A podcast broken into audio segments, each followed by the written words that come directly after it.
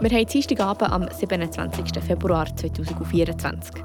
In den Hintergründen des Tages schauen wir zusammen zurück, was heute bei uns auf dem Sender und im ganzen Kanton Freiburg so passiert ist. Für euch im Studio ist Patricia Nagelin. In den Freiburger Altersheimen werden zu viele Medikamente verabreicht. Im Kanton Freiburg gibt es zum ersten Mal eine Wildhüterin.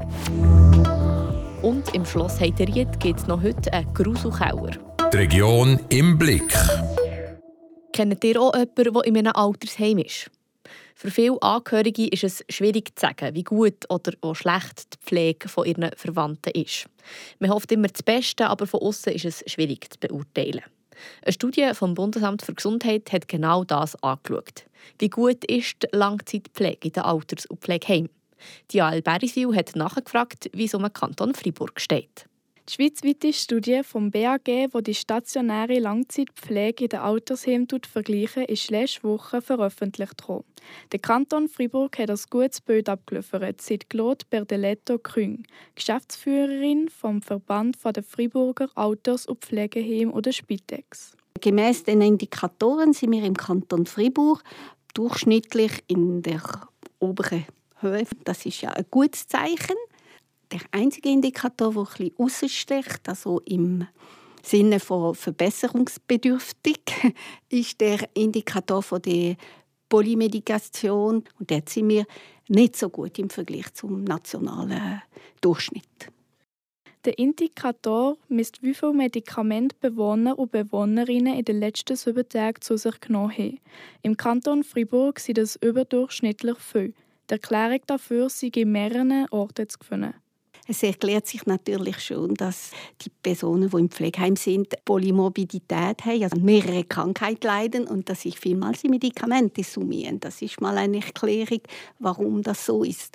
Äh, zudem haben wir eine relativ hohe Pflegebedürftigkeit im Vergleich zu, zu der Schweiz von den äh, Bewohnern und Bewohnerinnen im Pflegeheim im Kanton Freiburg und durch das ist das Risiko, dass mehr Medikamente konsumiert werden, erhöht.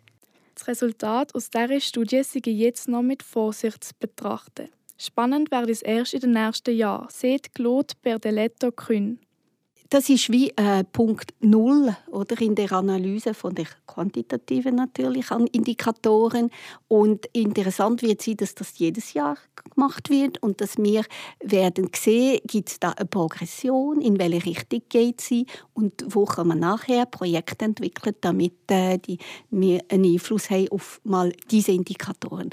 Aber nicht nur bei diesen Indikatoren und somit bei der Qualität der Pflege müssen wir sich probieren zu verbessern, auch in anderen Bereichen. Zum Beispiel bei den Rahmenbedingungen für Leute, die im Altersheim arbeiten. Der Beitrag von Jael Beriswil, der heute bei uns Radioluft geschnuppert hat. Wie es aussieht mit dem Fachkräftemangel in den Friburger Altersheimen, das könnt ihr bei unseren Podcasts auf radiofr.ch und auf Frapp nachhören. Die Virginie Lacotte hat letzten November für einen historischen Moment gesorgt. Die 37-jährige Freiburgerin aus Murten ist als erste Wildhüterin vereidigt worden. Sie ist seit rund 100 Tagen im Amt und jetzt ist der Moment da für eine erste Zwischenbilanz. Der Beitrag von Martin Spinde. Die Virginie Lacotte ist Wildhüterin im Aufsichtskreis 1, also zuständig für das Gebiet rund um die Stadt Fribourg bis in oberen Seebezirk auf Courlevoie. In den ersten 100 Tagen von ihrer neuen Arbeit ist die ehemalige Berner Polizistin von ihrem Vorgänger Pascal Palmer begleitet gekommen. Und er hat sehr viel Geduld mit mir und ich nehme die Gelegenheit, ihm äh, Danke zu sagen.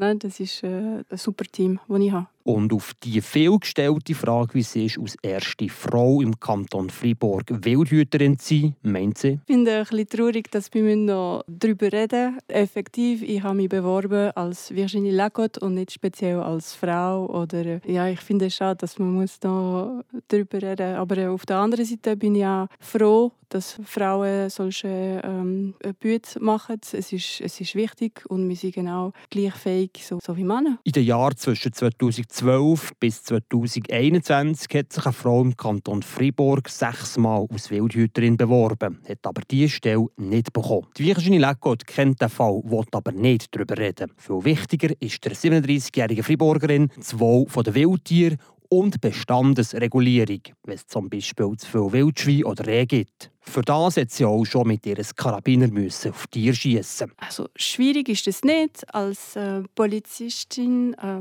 bin ich schon gewöhnt, mit äh, Waffen zu arbeiten. Ich bin auch trainiert dafür. Und für mich ist nie wirklich ein Problem gewesen. Ich, ich habe nicht sagen, ich habe Freude am Tier töten. Sonst würde ich den Job auch gar nicht äh, machen. Für mich ist das nicht das Problem. Man tut mir das erklären. Es hat auch einen Sinn äh, dahinter. Und ich mache das nicht ohne Grund. Deswegen ist es für mich machbar.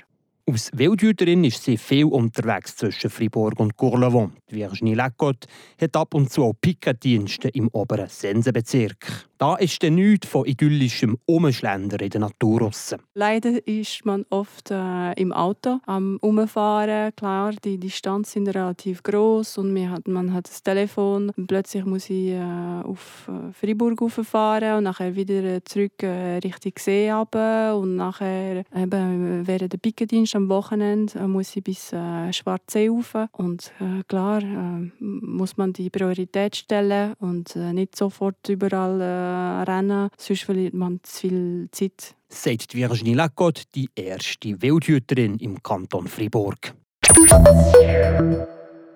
Jetzt gibt es die aktuellen Nachrichten aus der Region von Leandra Varga.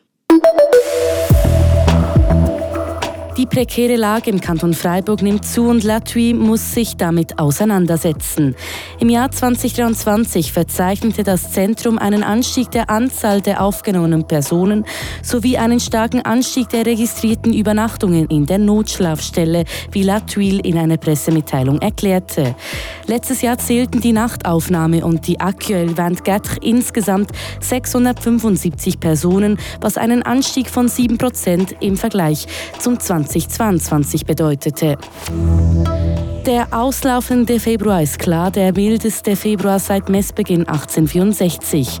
Über die ganze Schweiz betrachtet beträgt der Temperaturüberschuss 4,9 Grad. Die Temperaturen waren damit höher als durchschnittlich im März. Der Überschuss dürfte bis Ende Monat trotz weiterhin überdurchschnittlichen Temperaturen noch leicht sinken, hieß es weiter.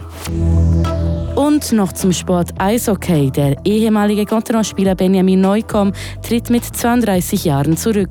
Der Flügelstürmer des EAC Olten verzichtete nach mehreren Operationen am linken Auge auf ein Comeback.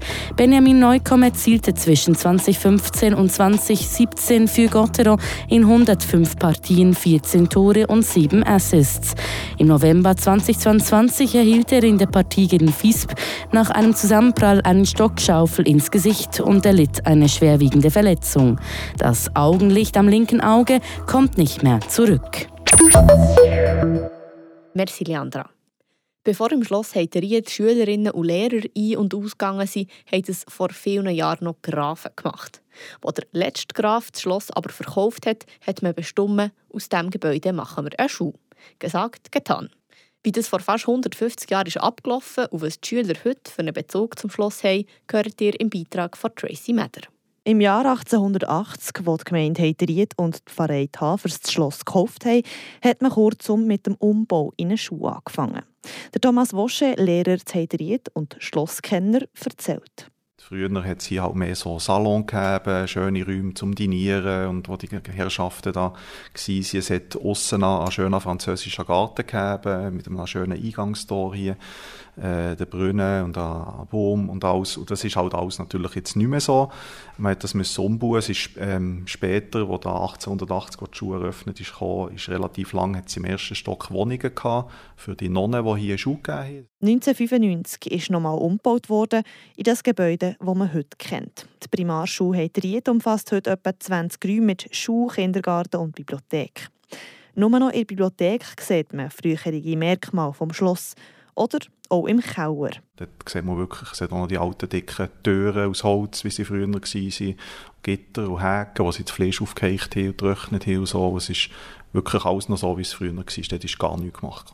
Ein Raum, der Thomas Wosche besonders gefällt, weil wir brauchen so mit den Schu Schulkindern manchmal so aus Gruselraum, wenn wir irgendwie so Gruselgeschichten erzählen, weil es halt wirklich noch so ein bisschen gruselig ist dort unten, voll Spinnenweben und so. Auch sonst sei das Schloss und seine Geschichte gäng Thema bei den Schülerinnen und Schülern. Meistens so ein bisschen Mittelstufe, wo so ein bisschen Geschichte vom Schloss thematisiert wird. Und wir haben vor etwa 15 Jahren wir ein Freilichttheater aufgeführt, wo die ganze Schule zusammen 140 Kinder Geschichte vom Schloss Hitteried auf dem Schlosshof aufgeführt haben. Das Theater sei bis heute eine schöne Erinnerung für die Kinder, die dann zumal dabei waren, aber auch für die Lehrerinnen und die Lehrer.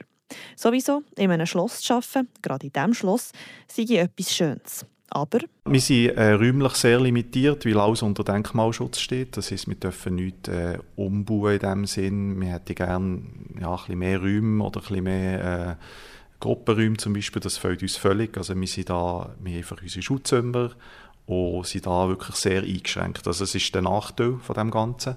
Sagt der Thomas Wosche. Klar ist aber für ihn, die Heiteriederinnen und Heiterieder sind stolz auf ihr Schloss und sind glücklich darüber, dass jeden Tag junge Leute in das historische Gebäude ein- und ausgehen. So, und das war es mit den Hintergründen vom Tag. Mein Name ist Patricia Nägelin. Das bewegt heute Freiburg. Freiburg aus seiner Geschichte. Ging auf frapp.ch.